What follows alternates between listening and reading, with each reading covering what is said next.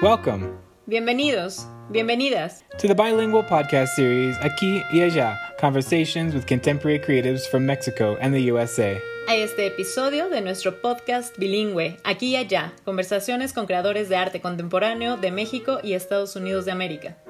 Stephanie García, And Peter Hay of ProArtes Mexico. de ProArtes México. Each podcast will be in the artist's preferred language, Spanish or English. Cada episodio será transmitido en el idioma preferido del artista, español o inglés. You can find the translated transcript of each interview on our website, proartesmexico.com.mx. Pueden encontrar la transcripción traducida de cada una de nuestras entrevistas en nuestro espacio web, proartesmexico.com.mx. Follow along as we jump the border to connect artists from Mexico and the USA. Acompáñanos mientras saltamos la frontera para conectar artistas de México y los Estados Unidos de América.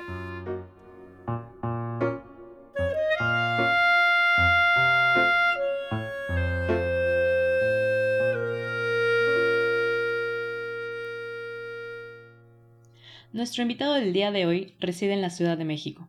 Estudió la licenciatura en composición en la Escuela Superior de Música del Instituto Nacional de Bellas Artes. También realizó estudios en la licenciatura en dirección de orquesta en la Escuela de Música, Vida y Movimiento del Centro Cultural Olindio Listli. Y asimismo estudió la licenciatura en Ciencias de la Computación en la Facultad de Ciencias de la UNAM. Rodrigo Castillo Filomarino tiene 20 años de carrera profesional, en donde ha realizado música original y diseño sonoro para teatro, danza y cine, sumando más de 80 obras. La agrupación de críticos y periodistas de teatro lo ha nominado en diversas ocasiones al premio Mejor Música Original, al cual se hace acreedor en 2018 por Parte 2 Cliptemnestra del director y dramaturgo José Alberto Gallardo. Es miembro del Sistema Nacional de Creadores de Arte, el FONCA, desde el 2019. En 2020 escribe, dirige y hace la música para su ópera prima teatral Eco, que se presentó en la Residencia 2020 de Gran Guiñol Psicotrónico en el Teatro El Milagro. Hola Rodrigo, bienvenido aquí y allá, conversaciones con creadores de arte contemporáneo de México y Estados Unidos. Eh, estamos muy contentos de que hayas aceptado esta invitación. ¿Cómo estás? Muy bien, muchas gracias a ustedes, a ti y a Peter por la invitación. Muy contento de estar aquí con ustedes. Muy bien. Pues mira, nosotros ya dimos una introducción de quién eres, pero eh, quisiéramos saber en tus propias palabras que nos cuentes quién es Rodrigo y de dónde eres y qué haces. Eh, bueno, soy de la Ciudad de México, en el país de México, eh, planeta Tierra. Eh, ¿Quién es Rodrigo? Pues Rodrigo es alguien que vive de la música, por la música y para la música. Eh, ¿Por qué? ¿Por qué la música? Eh, pues desde niño, por ahí de los 10 años que tuve mi primer encuentro con la música, después de pasar, aunque ustedes no lo crean, por diversas artes como la pintura, la escultura, el grabado, etcétera, fue como un momento eh, de, de una epifanía para mí cuando, cuando descubrí la música. En ese momento dije, eso es lo que quiero hacer yo realmente. ¿Y qué significa la música para ti? Eh, pues una manera de entender y de expresar al mundo que me rodea y al mundo que está dentro de mí, en mi cabeza. ¿De qué forma tu profesión determina qué es importante y qué deseas perseguir, no solo como artista, sino también como ser humano? Eh, ok, pues bueno, creo que como artista y ser humano no, creo que no los puedo separar, pero algo que me mueve mucho es dejar el mundo un poco mejor de cómo lo recibimos o de cómo me tocó vivirlo, ¿no? Si puedo hacer algo por, por el mundo, por los demás, por la comunidad, este, creo que es algo importante para mí. Cuéntenos un poco, eh, ya profesionalmente, o sea, cuando, cuando, sabes, incursionas con el tema de la música, ¿qué alrededor de la música es exactamente lo que haces y, y cómo viene esta inserción ya como a dedicarte profesionalmente a la música? Eh, ¿En qué eh, ramas del arte o en qué disciplinas has trabajado? Eh, un poco si nos puedes contar también como creadores o directores, ¿no? Ok, pues como te comentaba, empecé a la música a los 10 años. Eh, a los 12 empecé a formarme eh, profesionalmente para entrar a la carrera de, en ejecución de piano. Em, a los 16 años eh, hice mi examen a la Escuela Superior de Música de Limba y ya era demasiado grande para ser pianista. Entonces, eh, muy frustrado, regresé a mi casa y eh, mi madre me dijo, ¿por qué no estudias composición? Ahí te van a dar mucho piano porque es el instrumento este, idóneo para la composición, entonces vas a tener muchísimas clases de piano. Entonces me inscribí a composición, hice una pequeña composición, un vals que me gustó mucho, eh, la experiencia. Eh, fui a un estudio de grabación con, con Chas, que es un músico compositor para la danza muy importante en México. Y presenté mi examen, pasé, y al recibir mi primera clase de composición fue como una segunda epifanía. Y dije, wow, se me abrió el mundo, así como que me levantaron una cortina, este, un telón, ¿no? Y vi, y vi mi vida dentro de, dentro de la composición. A partir de ahí, pues más o menos en 1999 fue mi primer trabajo profesional como diseñador sonoro para una obra de teatro que consistía pues en, escoger y editar piezas y transiciones para, para una obra de teatro. Entonces, a partir de ahí, digamos que empieza mi vida, mi, vida profesional en, en, el teatro. Eh, pocos años después eh, hice la música original para una coreografía de Rosana Filomarino, se llamaba eh, Jardines del Alma. eh, y digamos que ese fue mi primer eh, acercamiento a la profesional con la música en la danza. A partir de ahí, pues he seguido colaborando con con diversos directores, directoras, coreógrafos y coreógrafos de, de México y también de, de, del extranjero. Eh, pues ya casi son, ya son 20 años de eso realmente. Entonces, un trecho. Es un, es, es un buen trecho, sí. Eh, tengo más de 80 obras hechas en mi quehacer, ya sea como diseñador sonoro o como compositor. Eh, como diseñador sonoro no compongo como tal la música, sino que a veces la arreglo, la edito, escojo, eh, hago algunos puentes tal vez entre unas y otras, eh, ya sea para teatro o, o, para danza, ¿no? Bueno, nos comentas que has trabajado como en disciplinas como la danza, el teatro. Em, ¿Cuáles podrían ser como las diferencias para crear para una disciplina como es el teatro, a diferencia de la danza, o, o hacer el diseño sonoro eh, has trabajado también en cine, entonces platicarnos un poco eh, cuáles diferencias tú detectas ¿no? de, entre las disciplinas y cuáles son algunas posibles convergencias, eh, qué te gusta, qué no te gusta al respecto. Eh, sí, también he trabajado en cine. Creo que el teatro, la danza y el cine eh, pueden converger en que la música siempre está al servicio de, del todo de la obra, ¿no? Está, digamos, al servicio de, de un bien mayor que, que, la música por sí misma. En diferentes, mm. eh, en diferentes escalones, por supuesto. Eh, la música creo que es mucho más importante en la danza que, que en el teatro o en el cine, ¿no? Porque mm. es un discurso completo que va acompañando eh, lo que estamos viendo en el escenario, ¿no? En el teatro puede haber mucho tiempo sin sin música, igual que en el cine, pero en la danza, pues no tanto, aunque hay silencios, por supuesto, es, el, digamos que la música tiene un papel mucho más protagónico que en el teatro o en el cine. Uh -huh. Y um, bueno, creo que la diferencia mayor entre hacer música para cine o para las artes escénicas o hacer música de concierto es eh, justamente esa que eh, la música está supeditada a, a, la visión del director o a la estética de la puesta en escena o de la coreografía o de la película, etc.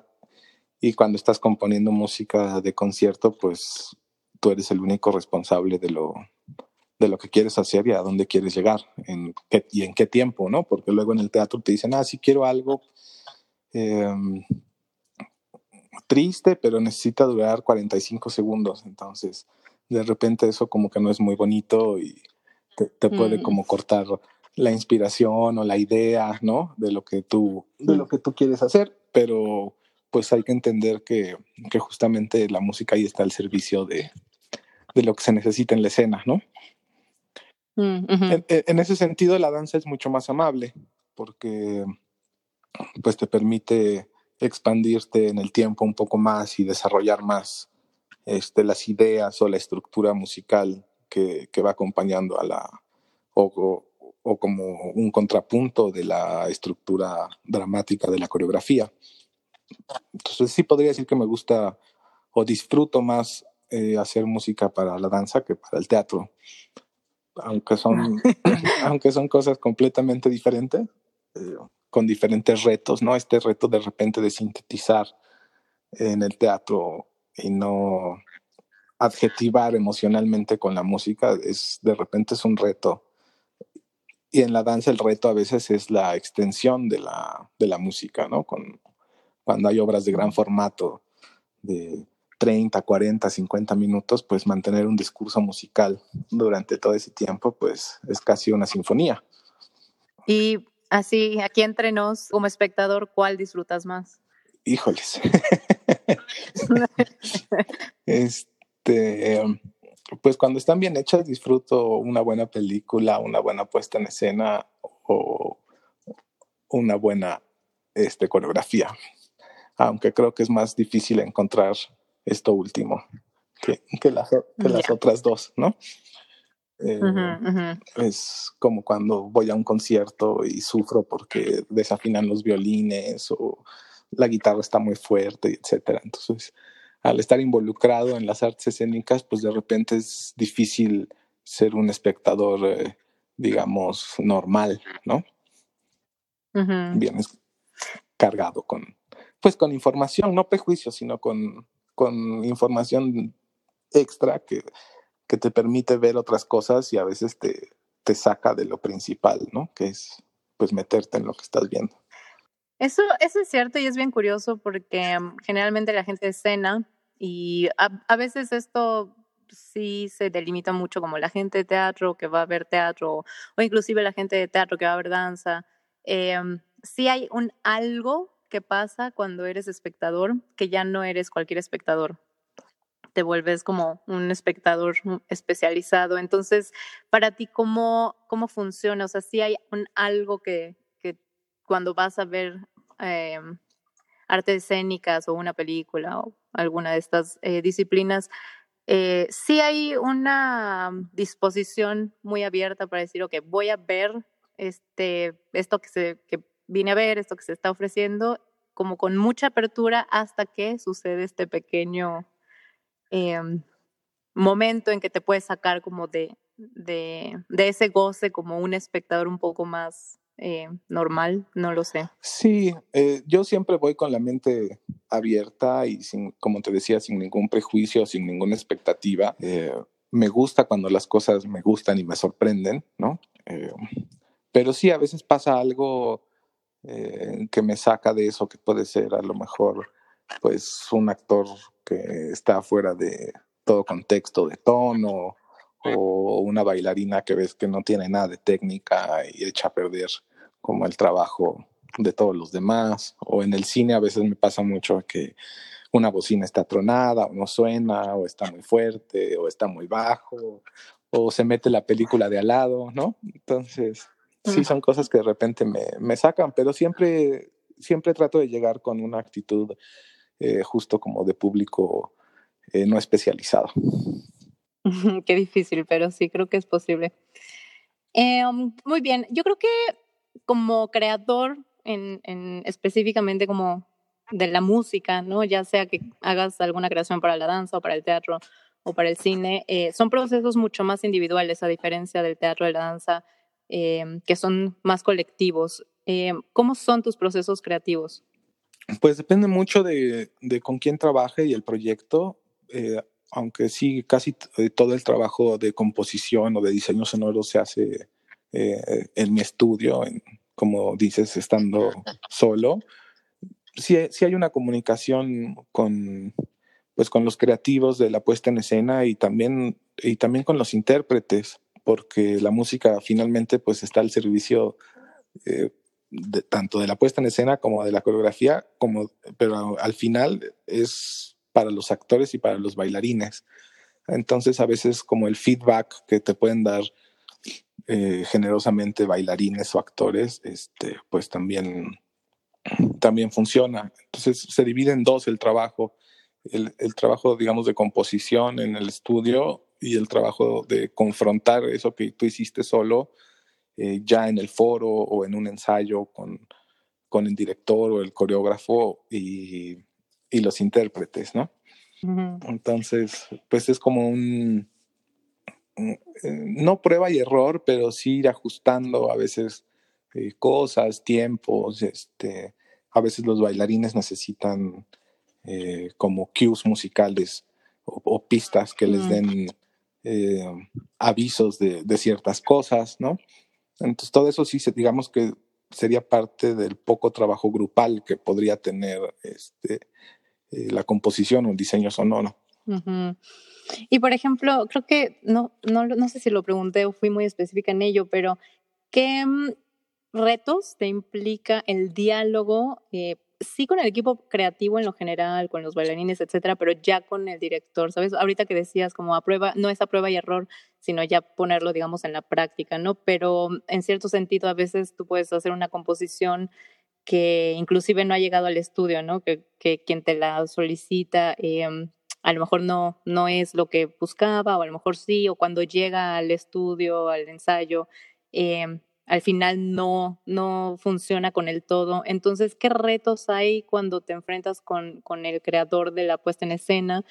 Em, ¿Cómo se establece el diálogo? ¿Cómo, cómo es este, esta retroalimentación para tratar de entender qué es lo que desean? Porque hay veces, eh, y lo sabemos ambos, que no hay mucha claridad quizás, ¿no? En, quizás en la intención, quizás en en lo que se quiere lograr. Entonces, sí, o sea, como si nos pudieras compartir un poco acerca de esto. Ok, sí, em, en el paso de los años, eh, creo que hay una tendencia a, a crear eh, teatro o danza a través de la experimentación, ¿no? O de la, como le dicen, eh, la búsqueda.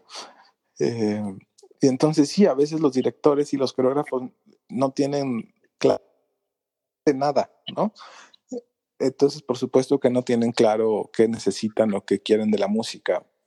Creo que eh, son las personas con las que es más complicado trabajar, eh, no porque no haya diálogo, pero a veces son tan ambiguos o tan vagos en lo que te dicen que pues tú crees que le entendiste y haces algo y al final resulta que, eh, que pues no funciona para nada y es como empezar de cero, ¿no? Pero creo que es por una falta de, eh, de claridad en, en, lo que se quiere hacer, ¿no? Eh, a veces componer la música puede ser muy tardado, entonces hay que empezar antes de, de que se esté montando, de que se esté ensayando, y, y a veces pues eh, los coreógrafos o los directores eh, van descubriendo cosas, ¿no? En, el montaje, cuando están a lo mejor ya marcando, o cuando están montando ciertas cosas con, los bailarines. eh, pero cuando hay cierta claridad, eh, creo que en mi experiencia la mayoría de las veces ha sido una comunicación bastante fluida y clara con, con los creadores con los que, con los que he trabajado, ¿no? y, en ese sentido, pues a veces me dicen, eh, por ejemplo, me, me, pueden dar la descripción de un cuadro coreográfico, de lo que quieren decir o lo que quieren transmitir, el tipo de movimiento que van a hacer, etcétera. Entonces eso es de mucha ayuda para, para componer, para, para la danza o para, o para el teatro. Ok. Em, en estos procesos que son ya cuando te abocas a la composición, que son mucho más individuales, em, ¿cómo identificas tus propias barreras creativas? ¿Cómo las rompes? Y mm, aunado a esto, vamos a saltar como, a lo mejor tiene que ver, a lo mejor no tiene que ver, pero mm, también otra de las preguntas que me gustaría hacer es, eh, ¿consideras que es importante la crítica, la autocrítica y cómo, cómo afrontas eso Em, en tu disciplina como compositor? Em, pues a veces eh, cuando estoy componiendo me doy cuenta que, que no estoy llegando a ningún lado que, que quiero, entonces a veces hay que, eh, cuando siento estas, que llego a una barrera o algo a lo que no puedo solucionar de una manera efectiva o que me guste, eh, normalmente hago una pausa o me pongo a hacer otra cosa, me pongo a escuchar música, me pongo a lo mejor a ver algunas cosas en eh, algunos videos en internet o a leer un poco eh, teoría, a veces agarro partituras y las leo y luego vuelvo a intentarlo, ya sea desde donde me quedé o a veces eh, borro todo lo que llevaba y hago un, un comienzo nuevo. Em, normalmente pienso mucho eh, lo que voy a componer antes de sentarme a, a, escribirlo o a tocarlo y grabarlo, que para mí creo que es el, el proceso más, más largo. ¿no? Entonces a veces ya sentarme a, a hacer la música, escribirla, eh, puede ser eh, eh, más rápido. Y cuando pasan estas cosas que me atoro, pues como ya tengo todo el background, eh, pensado, digamos, como la instrumentación o qué tipo de sonidos estoy buscando, qué tipo de atmósferas, pues no es tan complicado, digamos, volver a empezar por otro lado, ¿no? buscar otro camino. Mm. eh, en cuanto a la crítica, a la autocrítica, eh, con los años he aprendido a, a, ser un poco más laxo y flexible conmigo mismo. Eh, mm. No creo que sea eh, perfeccionista o ultra detallista, pero sí he aprendido a, a veces por los mismos tiempos de las producciones, a, a soltar la música, ¿no? A decir, bueno, hasta aquí está, está bien, eh, déjala ir. Mm. Eh, lo que pasa después es que a veces con los años, cuando la escucho de nuevo, digo, oh, Dios mío, ¿cómo pude hacer eso?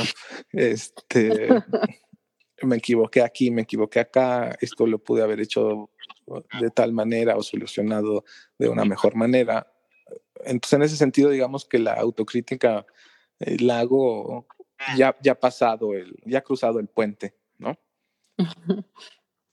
y la crítica externa, pues creo que siempre, siempre es buena si es realmente una crítica en toda la extensión y definición de, de la palabra, ¿no? Hay, gente que te dice cosas sin, eh, pues sin saber, ¿no? O solo con una intención de, de denostar tu trabajo, o hay gente que te alaba eh, sin tener a veces como, pues nada más por quedar bien, ¿no? Entonces, pues ya también con los años he aprendido como eh, a tomar las cosas de quién las está diciendo y cómo las está diciendo.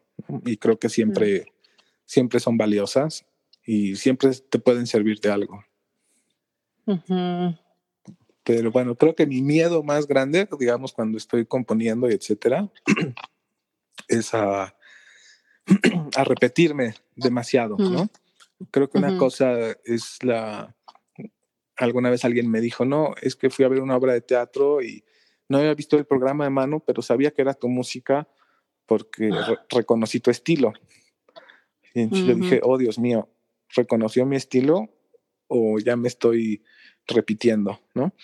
Que creo que son dos cosas diferentes, ¿no? Repetirse o tener un, una voz propia que, que es reconocible entre todas las demás. Exacto. ¿Cuál, ¿Cuál podría ser la diferencia entre ambas? Porque justamente estaba pensando en eso, ¿no? O sea, como yo creo que muchos creadores desarrollan con los años un estilo, eh, pero que en algún punto justo em, eso se convierte ya, o sea, sí sigue siendo un estilo, pues, pero, pero sí ya no, ya no hay algo como nuevo dentro de esa voz, sino es como volver de nuevo a lo ya dicho. Y es bien difícil, es bien difícil porque yo creo que a todos les ha pasado, a todos, a todos nos ha pasado, a todos nos pasa y seguirá pasando, ¿no? Son como procesos y ciclos, pero justo cómo, ¿cuál podría ser la diferencia entre una y otra? Eh, pues yo creo que eh, el repetirse es eh, volver a hacer lo que ya sabes que te funcionó. Como una fórmula. Como una fórmula, exacto. Aplicar un algoritmo, aplicar una fórmula este, que ya sabes que funciona y que te es útil y que la conoces y entonces, eh, digamos que sería el oficio, ¿no? Eh, una repetición a través de, del oficio que, que, uno va teniendo en los años. Y el estilo, pues eh, creo que es inevitable en cualquier artista verdadero y sí, efectivamente creo que se va dando con los años.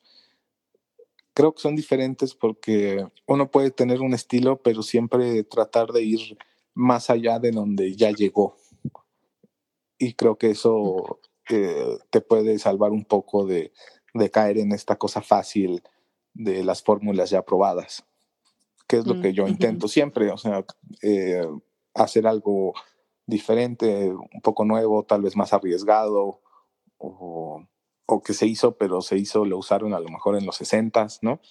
Eh, pero sí, siempre trato de, que mi música tenga algo que no tenía la anterior, ¿no? En este sentido, por ejemplo, eh, ¿quiénes podrías compartirnos que han sido tus mayores influencias artísticas? Em, pues mira, creo que he tenido muchas influencias artísticas de todas las artes y también eh, influencia del mundo que me rodea. Eh, soy, creo que todo artista, todo creador eh, debe ser muy observador del mundo que, que los rodea. ¿no? Yo, o sea, yo me nutro de, pues a lo mejor de la pelea que escucho del vecino o de ver a una persona caminando de cierta manera en el parque. Eh, o de los árboles, cómo se mueven, o la forma de las nubes, ¿no? Em, creo que de cualquier cosa podemos agarrar este, digamos, como inspiración para, para crear. En cuanto a personas, eh, uy, pues muchas. Eh, eh, mis padres, este, que me han enseñado el rigor de, de, de, ser creador, ¿no? Justamente de no, de nunca ser permisivos con, uno mismo y, y, no, y no dar menos de lo que se puede dar, ¿no? Nunca. Pues eh, en la música, pues eh, soy muy, eh, a veces tiendo al minimalismo, entonces sí soy, digamos, en ese sentido, me gusta mucho Philip Glass, es, es un referente importante para mí. Como, cuando estaba en la escuela, pues todavía estaba, bueno, todavía está muy de moda, digamos, en la música académica, el dodecafonismo, el serialismo, la música tonal, ese tipo de cosas, con las cuales yo nunca he comulgado mucho. Eh, entonces, mis referentes eh, artísticos pues se van más al, neonacionalismo o neoclásico que le llaman, ¿no? Este, Arturo Márquez, por ejemplo, es otro, eh, es otro ejemplo de, de, los músicos que me han impactado en la vida, ¿no? Me acuerdo cuando escuché su danzón número 2 hace, o sea, antes de que fuera famoso, eh, llegó a la casa un disco editado por Bellas Artes, donde estoy hablando de los noventas, este, una cosa así, eh, donde venía el danzón y lo escuché y dije, esto es, o sea, esto es maravilloso. Y, creo que por aquí debería ir la música mexicana del siglo XX, ahora siglo XXI. eh, entonces siempre me he ido como por esa línea, digamos, un poco más, a lo mejor eh, diría melódica, no necesariamente, pero para diferenciarla de esta música, yo le llamo música de ruiditos. Cierto, ya alguna vez eh, habías usado el término en alguna conversación, pues. Y pues creo que eso serían mis inspiraciones artísticas. Voy a hacerte una pregunta que, o sea, yo creo que no hay una respuesta correcta, ¿no? Y a lo mejor hay gente que podría considerar innecesaria la pregunta o, o inservible, pero yo, esta sí es una pregunta muy personal que estoy haciéndole a, a las personas porque pues por el momento, no, no solo este momento de confinamiento, sino por el momento de la humanidad previo inclusive a, al confinamiento y que ya llevamos muchos años y hemos tenido muchos años en, en momentos muy críticos o, clave de, de, la humanidad. ¿Para qué el arte? ¿Para qué en este mundo? ¿Para qué tiene una función, no tiene una función? ¿Tú qué piensas de esto? Em, pues como bien dijo Ionesco, eh, el arte no sirve para nada, pero es indispensable que exista. No, de verdad, o sea, creo que el arte es eh, finalmente es la base de la cultura humana en todos los tiempos, ¿no? Es, es una forma de medir el desarrollo humano, eh, las épocas de la humanidad, eh, siempre, se, siempre han sido, creo, a través, de, a través del arte que se mide, por ejemplo, este, la evolución de, de una civilización, ¿no? a través de su expresión artística, sean pinturas rupestres, sean eh, escritura cuneiforme, eh, sean bailes, sean cantos, sean música, sean este, ritos, que finalmente es el inicio del teatro, ¿no? Igual que, igual que de la danza, ¿no? Nació a, través de, a través de los ritos. Y, y, siempre se ha medido el avance de la civilización a, través del arte, últimamente a través de lo que llamamos ciencia o tecnología. Pero eso es, mm. eso es muy reciente, eso tiene 500 años, 600 años, ¿no? Pero antes siempre se ha medido a través de, del desarrollo artístico de una civilización o de un pueblo. Cierto. Entonces, pues por eso, siempre tendremos que, siempre tendremos que medirnos a través del arte. Sí, yo creo, no sé, ahora que te escuchaba y como en estas reflexiones de tratar de, es difícil explicarlo, ¿no? O sea, creo que esa es, un, es una explicación que a mí me parece bastante concreta, clara. Em, en general, es una pregunta como compleja, ¿no? Porque implica como una serie de bienes culturales o de productos culturales, como se les nombran ahora, toda esta producción pues realmente habla de, una, de un valor simbólico que es mucho mayor que el que uno podría evaluar en términos económicos. Pero eh, es cierto, y yo creo que en función de esto, la producción artística realmente no, no tiene, sabes, como un punto de extinción o un punto de, de riesgo en cierto sentido, porque se desarrolla naturalmente como con las personas, ¿no?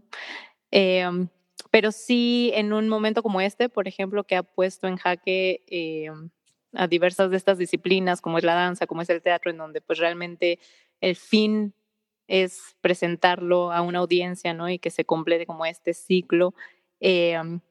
Si, si te pone a reflexionar qué más se puede hacer, ¿no? O sea, claro, ahorita estamos en medio de una pandemia y es una situación bien, una circunstancia bien específica, pero también qué otras pueden venir adelante y cómo ciertas artes van a enfrentar eso, eh, me parece como una reflexión interesante. En ese sentido, eh, me gustaría también preguntarte ya con estos años que llevas como creador en un contexto bien particular que es este, el de un país como México, eso, ¿qué implica hacer arte en México? Eh, ¿Cómo has enfrentado tú eh, como creador el vivir de, de, tu arte, ¿no? O sea, el poder, la parte más pragmática que es como, ¿sabes? Pagar las cuentas, pagar tu renta, poder comer, ¿no? Eh, hasta la no pragmática, em, o a lo mejor pragmática, ¿sabes? En la carrera artística, en donde, ¿sabes? Recibir un premio es importante o, ser reconocido por tal o cual es importante. Entonces, ¿qué implica eso en un contexto como este? A ver, em, bueno, creo que para empezar, eh, uno es artista no porque quiera, sino porque no le queda de otra. Eh, a ver cómo es eso. Sí, eh, o sea, si no tienes nada que decir, si no tienes un mensaje que compartir y comunicar, este, pues creo que no puedes ser artista. Eh, ¿De mm. qué manera, de qué forma, a través de qué rama o de qué especialidad vas a saciar estas, esta necesidad que tienes de, de transmitir lo que tú sientes o lo que tú piensas o lo que tú crees? Este, pues no hay manera de, hacer una creación, ¿no?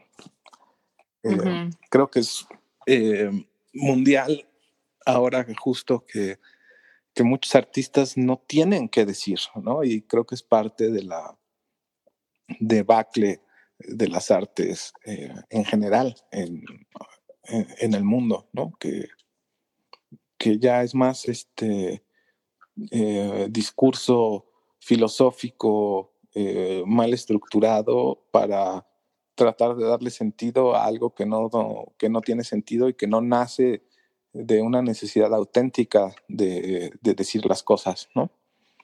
Mm. Em,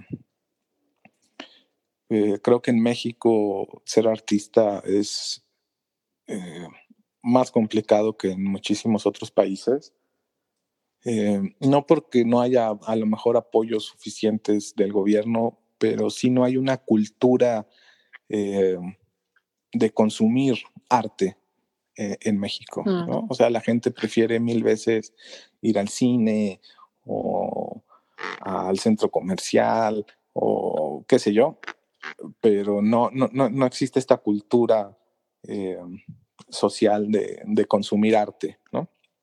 Creo, que es, creo que eso sí es una falla eh, de, en el sistema y el modelo de, educación eh, que se ha seguido en México. Pero bueno, también somos, una, somos un país relativamente joven si nos comparamos con países como Francia o como Inglaterra, que pues tienen, eh, nos llevan unos cuantos cientos de años de, de existir, ¿no? Y en, ese sentido, e, es, es, difícil ser artista en México y es difícil subsistir eh, en el día a día como, como artista en México. Tengas apoyos de, eh, del gobierno, de la iniciativa privada o no, porque es difícil, eh, digamos, sobrevivir a través de la taquilla o de vender conciertos o de vender tu, pintura, ¿no? Porque no hay una, una cadena de, consumo de, cultura amplia.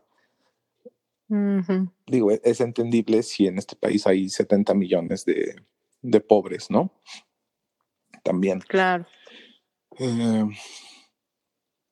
pero pues yo creo que he vivido de la música los últimos 20 años, eh, no solo haciendo música para teatro o para danza o para cine, sino tratando eh, de, diversificar como, pues como hacemos o intentamos todos los artistas, ¿no? Hay unos que dan clases, dan cursos, este, montan escuelas, este, o ponen a veces un negocio completamente aparte, como un restaurante o eh, un centro de masajes, qué sé yo. Eh, yo puse un estudio de grabación en el 2006 que de una u otra manera me ha ayudado a, de repente, a, a sacar el día a día. O sea, no, a veces no es un trabajo artístico, ¿no? Pero finalmente está ligado eh, a la música. Sí, creo que en lo general ese es como un, un punto de convergencia muchos, muchos creadores, no solo creadores, eh, igual, bueno, intérpretes, ¿no? Que todavía no se han convertido en creadores, etcétera. Gente que está relacionada con el arte, em, la forma de estar y de, de vivir el día a día, o esta parte como pragmática se vuelve a través de actividades muchas veces sí relacionadas con lo que hacen, pero muchas otras también no relacionadas con lo que hacen por pues porque sí, porque así es el contexto y porque no hay otra forma de, de enfrentarlo. Eh, me parece muy interesante esto que dices porque generalmente cuando se habla acerca de por qué es tan difícil, ¿no? Que, esta como cadena productiva no funcione en México, eh, sí, sí se hace como mucho énfasis en que el gobierno es el, pareciera que el gobierno es el único responsable de generarlo, ¿no? Y yo lo que pienso personalmente es que el gobierno ha hecho, o sea, como esta, estos recursos públicos han hecho como un gran esfuerzo, como tú dices, sí hay recursos públicos, de hecho sí hay muchos, pero no son suficientes para una población como la nuestra. Em, y, y, que se han encargado un poco, sí, de esta parte como de producir y de difundir, ¿no? Y de, o sea, como esa, esa parte que no es suficiente y a lo mejor no son los mejores medios, pero no se ha hecho como mucho énfasis en que no se ha enseñado em, a consumir. Y creo que ese es el cuello botella, ¿no? O sea, como que el Estado provee como de ciertos recursos para producir, el Estado provee los teatros en donde no tienes que pagar una renta para presentarte, em, el Estado provee ciertos recursos para la promoción, em, pero, pero ¿qué se está haciendo al respecto de formar eh, a la gente o de de acercarla o de sensibilizarla para eh, tener una relación como más cercana con, con la expresión artística. Y creo que esa es la clave en todo esto. Sí, eso, e, eso cambió más o menos en, yo creo, a mediados de los noventas. Em, la burocracia cultural ha crecido, eh, no sé, un mil por ciento y a lo mejor me quedo corto, ¿no? Y la cantidad de dineros eh, etiquetados para cultura que se van en, en, sueldos burocráticos es, es, enorme. Eh, o sea, es Y yo creo que ese es el mayor gasto, yo pienso, en la estructura burocrática. Sí, se gasta mucho más en, en burocracia que en, que en, que en producción. Eh, como cuatro o cinco veces más, pero no sé, yo, yo sí creo que es una falla del Estado, sobre todo de, de difusión, Em, que bueno, va acorde por supuesto con todas las normas establecidas mundialmente. Em, pero yo recuerdo de niño, por ejemplo, que salían anuncios en la televisión de las obras de teatro, por ejemplo, ¿no? De, de las que hacía Limba o de las funciones de danza y pasabas por la calle y veías espectaculares este, anunciando una obra de teatro este, o un concierto o una una temporada de danza en Bellas Artes o en el Teatro de la Danza o en, en el Centro Cultural Universitario. Eh, el, Estado dedicaba más, eh, eh, más espacios y tiempos de, de, los que tiene destinados, ¿no? en radio, en televisión y, y, en espectaculares para, pues para promover y difundir el arte. Ah, o sea, antes veías, por ejemplo, también espectaculares de exposiciones en los museos y no solo afuera de los museos, ¿no? Los veías por toda la ciudad. Ahora, mm. ahora ya no hay, en la tele ya jamás verás un anuncio de una obra de teatro si no es en un noticiero cultural, ¿no? Pero, Cierto. pero como comercial entre la telenovela o eh, la serie de las 10, este, pues no, ya no lo ves, ¿no? Ya no ves. Ya, sí, a mí definitivamente Definitivamente eso sí no me tocó a mí, ¿eh? Sí. O sea, no, no, no lo recuerdo y me parece que, que era, o sea, sí, era perfecto como para seguir apoyando como eso, la difusión pues de, de la producción cultural que ellos mismos, que el Estado mismo también está apoyando para producir. Exacto. Así era. Interesante. Mira, sí, eso no lo sabía. Em, sí, bueno, eh, será como, es como todo un todo articulado, pero pareciera que el desarrollo tecnológico y como los medios digitales eh, abaratan muchos costos, ¿no? Y facilitan muchas cosas, pero no siempre tienen el mismo impacto que podría tener otros, otras vías y otras formas, ¿no? Em, Rodrigo, ¿cómo, ¿cómo ha estado, cómo, ahora sí ya entrando como al tema de la, de la pandemia, Em, pero ¿cómo ha afectado del distanciamiento social tu práctica em, o tus intereses artísticos? ¿Cómo lidias con esto? ¿Te ha afectado o no? Porque también, ¿no? Hablando como de que es una, ¿no? La parte de componer es mucho más individual, a lo mejor no ha incidido mucho en tu día a día. Eh, pues sí, efectivamente eh, no ha incidido mucho eh, porque la creación sí la hago siempre en solitario eh, digo, el cambio más radical es que ahora estoy en mi casa y estoy trabajando aquí en mi casa en lugar de estar encerrado en el estudio. Eh, Tú practicas aislamiento social muy eh, seguido. sí, es, exactamente. A veces, a veces puede pasar una semana y no veo la luz del sol más que cuando voy de mi casa al estudio, ¿no? Entonces, en ese sentido sí no ha cambiado mucho. Eh, pero sí, por supuesto, ha habido muchísimas cancelaciones de, proyectos eh, y de temporadas, lo cual pues también afecta eh, pues la economía, ¿no? Por supuesto. Mm.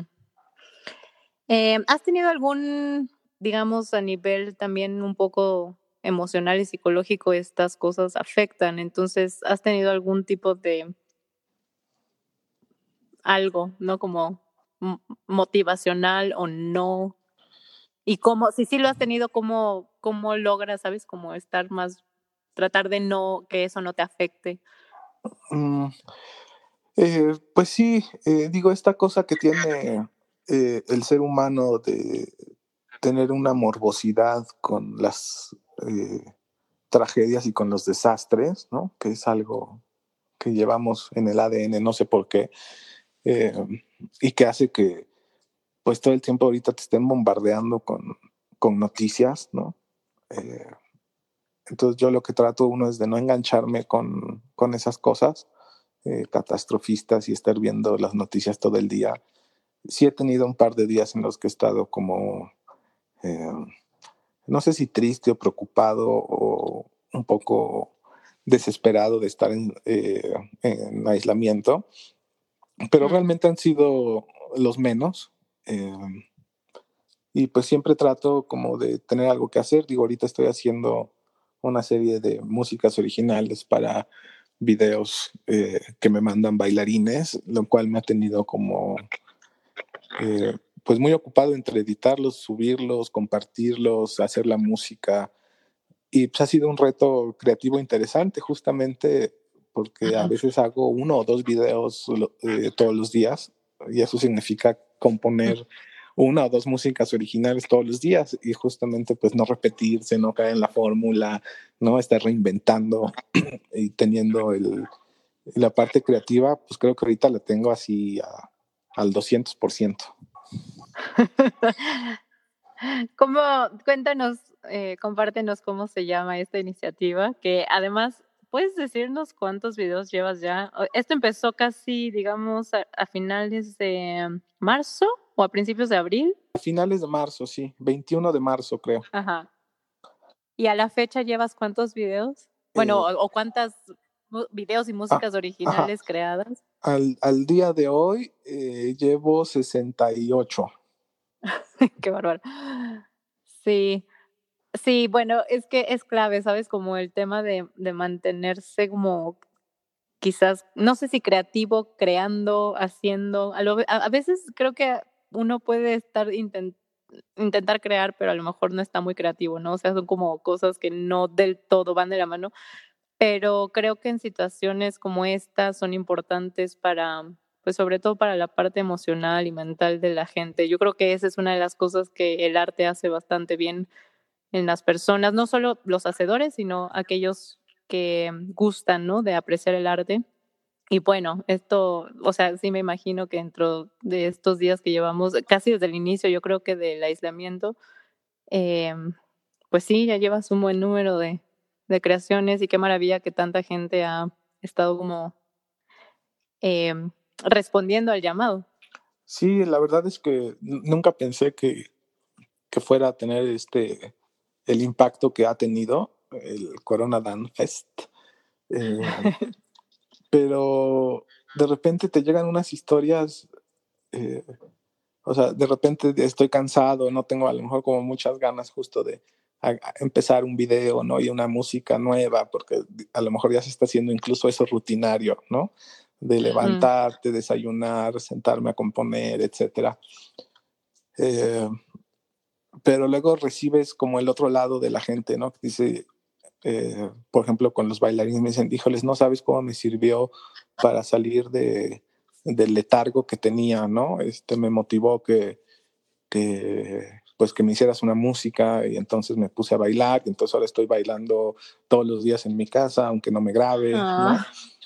O gente que, no sé, hay gente, por ejemplo, que está encerrada en su casa con su expareja porque no pueden buscar casa ahorita, ¿no? Entonces y no puedo ver a mi hija, y entonces es así como un, ha servido como válvula de, escape para muchos eh, artistas.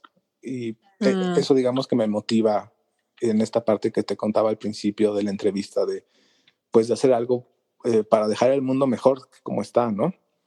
Mm. ¿Cómo se vuelve de repente también, o sea, que puede llegarse a convertir en rutina, ¿no? una práctica, pero también qué tanto de esto tiene que ver, sabes, como con esta disciplina de levantarte y decir, bueno, ok, a lo mejor hoy no me siento muy enfocado o no me siento como muy creativo, pero ¿sabes en qué, cómo se intersecta la disciplina con la parte creativa? Porque a lo mejor si solo estás creando em, en los momentos en que te sientes creativo, la verdad es que sí son momentos bien, no, no muy excepcionales, pero que no están, ¿sabes? Como constantes y que si no hay una disciplina, quizás esa creatividad no va a ir encaminada hacia ningún lado. Claro, por eso, por eso está ese dicho de que uno tiene que trabajar todos los días esperando que la inspiración o la musa te encuentre trabajando, ¿no? justamente, porque claro que hay una, claro que todo artista tiene, bueno, creo que todas las personas deberían tener una disciplina en lo que hacen, ¿no? Y bueno, siempre mm. están estos momentos este, maravillosos de, en donde todo empieza a fluir, ya sea la creación o el trabajo que estés haciendo, ¿no? Pero, pero sí, efectivamente te tiene que agarrar eh, haciéndolo, ¿no? Mm. Ok, en función de esto, por ejemplo, em, de cuando tú comenzaste hace ya, ¿qué? ¿20, 25 años? 20, 20. 20, 20 años. Ya te quiero poner más. Em, ¿Podrías contarnos un poco qué te hubiera gustado saber cuando eras, sabes, así como, digamos, novato, joven, Nobel en las artes, en el tema de la composición, de acercarte a las artes escénicas? Eh, ¿Qué te hubiera gustado saber antes que descubriste, ¿no? Con, con esta experiencia, que podría ser un consejo para aquel joven artista que sabes que está como comenzando quizás en la música, que va a estudiar composición o que se encuentra ¿no? en estos primeros años. Eh, ¿Qué podrías compartir como un consejo? Pues eh, que nunca duden de ellos mismos, eh, que no duden de su capacidad creativa y que si son honestos con lo que tienen que decir y encuentran una manera honesta de, expresarlo, ya sea con la música, con cualquiera que sea su arte, eh, confíen, en, confíen en su trabajo.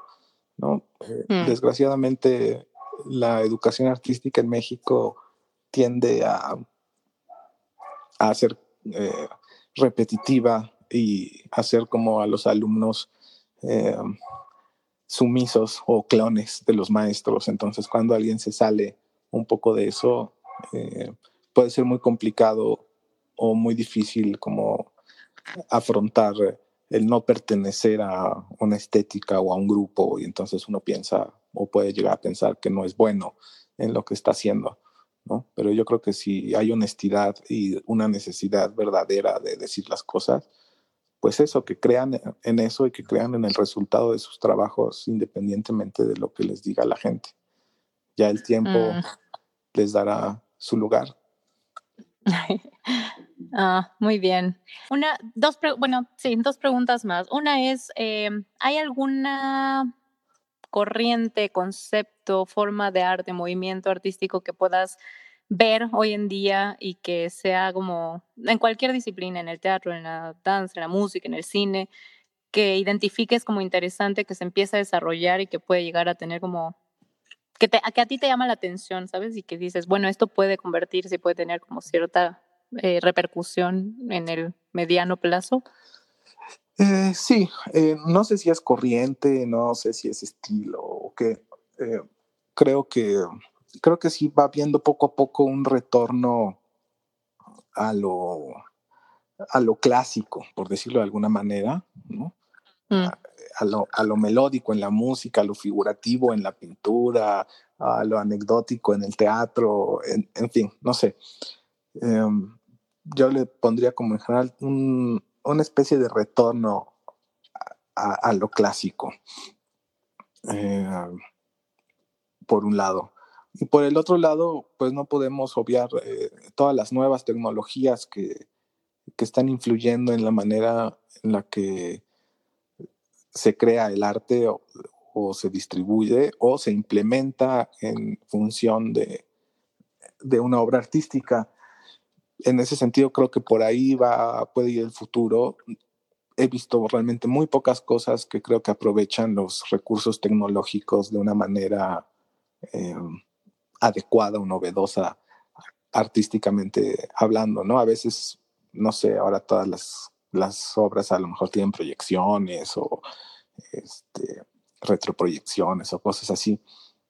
Pero creo, yo espero y creo que en un futuro podamos eh, adoptar todas estas nuevas tecnologías eh, realmente a favor de un discurso eh, artístico y no solo como, una, como un derroche de, de tecnología sin mucho sentido. O como una moda, ¿no? Exacto.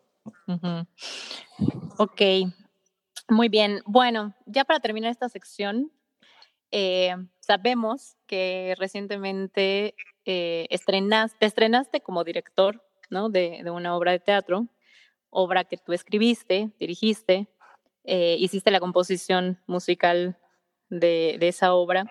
Entonces, eh, quisiera que nos contaras un poco de eso, de qué la, la pieza se llama Eco, que nos contaras por qué, ¿no? ¿Por qué en este momento eh, te surge esta necesidad o, o quieres eh, escribir una obra de teatro?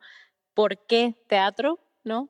¿Qué es Eco para ti? ¿Qué significa? ¿En qué momento llega? ¿Sabes? Todo, todo lo que está alrededor de eso y si vas a seguir, ¿sabes? O sea, después de 20 años de componer, si te interesa seguir también, además de componiendo música, eh, te interesa seguir como ese camino de, de la dirección escénica, ¿no? Eh, ¿No lo sabes? Cuéntanos un poco de eso. Es, eh, pues mira, yo no quería escribir una obra de teatro y, y yo no quería dirigir una obra de teatro. Este, realmente fui empujado eh, y seducido por Luis Alcocer, eh, un dramaturgo y director de teatro mexicano eh, fantástico, eh, que tuvo una residencia artística en el Teatro del Milagro y me, y me, dijo que por qué no hacía algo, lo que yo quisiera. y eso fue lo más difícil, eh, tener esa carta blanca enfrente y pensar qué quiero hacer. Eh, yo no creo que sea una obra de teatro, creo que es un suceso escénico y lo que quería hacer era combinar eh, las tres cosas eh, que me encantan, que es la música, el teatro y, y la danza. Mm. Eh, ¿Por qué surge en este momento? Pues por lo mismo, por, eh, por la invitación de Luis, porque no tenía nada que perder ni nada que demostrar y se me hizo un, un experimento interesante. Eh, no sé si lo volvería a hacer, eh, no sé si me quiero dedicar a, a, a la creación eh, escénica. Respeto mucho a la gente que pasa años y años estudiando y teniendo un lenguaje y etcétera, este, como para yo meterme así, este, vía fast track a, a hacer sucesos escénicos o a dirigir o a hacer una coreografía. Muy bien. Eh, de, ¿Tienes alguna idea? Esto lo acabas de estrenar, pero ¿tienes alguna, a, a excepción de la pandemia, pero alguna fecha? O... Eh, si, si la pandemia y las autoridades sanitarias nos lo permiten, este, eh, tendremos función este año en, en la sala Salvador Novo de la capilla en Coyoacán. Uh -huh. y posiblemente el próximo año en la capilla del Centro Cultural Helénico. Muy bien. Bueno, Rodrigo, ya pasamos a, las, a la sección de preguntas más rápidas, ya estamos terminando. Eh, estas preguntas son muy concretas. ¿no? Eh, puedes eh, responderlas con una palabra, dos palabras, desarrollarla chiquita, lo sabes, así mini mini, y ya para que, para que pueda dejarte ir. Ok. Muy bien. ¿Álbum musical, compositor o canción favorita? Philip Glass. Ah, es cierto, ya lo habías dicho. ¿Cuál es tu película favorita? Paisaje en la niebla. Obra dirigida por otro colega que te haya marcado. De la calle, de Julio Castillo. Si tuvieras la posibilidad de conocer eh, la verdad absoluta a una pregunta o que se te revelara algún saber, ¿qué te gustaría que fuera? Ay, Dios. eh, si hay vida fuera de la Tierra. Eh, ¿Cuál es tu libro o lectura favorita? La música. ¿Cuál ha sido el peor y mejor consejo que alguien te ha dado? Híjoles. pues, híjoles, no sé, el peor consejo, no tengo idea. Eh, el mejor consejo, eh, ay, no sé, de verdad les tengo que contestar. Um, está bien. No sé, no, no, no, me viene ninguno a la mente, la verdad. Ok, ¿qué es lo que te causa curiosidad? El ser humano. ¿Tienes alguna rutina diaria, algún ritual que sabes que lleves a cabo? Um, pues me gusta eh, leer las noticias cuando me despierto y antes de dormir me gusta siempre pensar un poco en lo que sucedió el día de hoy y en lo que me gustaría que sucediera el día de mañana. Son como la primera y la última cosa que hago siempre. Em, ¿Crees que hay algún estigma que tenemos que superar como sociedad? Eh, sí, por supuesto que sí. Todo el estigma que le ponemos a todas las cosas, a todas las personas que son diferentes a nosotros o a lo que nosotros creemos que está bien. Y ya la última para cerrar, eh, si te dijeran que hoy no puedes hacer más música, nada relacionado a ello, ¿qué pasaría contigo? Me volvería chef. ah, muy bien. Ah, muy bien. Muchas gracias, Rodrigo. Muchas gracias por, por conversar con nosotros esta tarde. Eh, compartir un poco de lo que eres, no nada más como, pues también de ti, de tu propia voz, de quién eres. No, hombre, muchas gracias a ustedes por, por la invitación, de verdad. Y por esto que están haciendo, que es, es un trabajo titánico, yo lo sé. Sí. Muchas gracias. No, al contrario, cuídate mucho. Igual, saludos a Peter. gracias. Y así terminamos el episodio del día de hoy con esta agradable charla con Rodrigo, quien por cierto es el compositor de la música de nuestro podcast y nos auxilia con aspectos técnicos del mismo. Si deseas saber mayor información acerca de Rodrigo, de su carrera, de su trabajo, puedes visitar su página web www.rodrigocastillo.com.mx.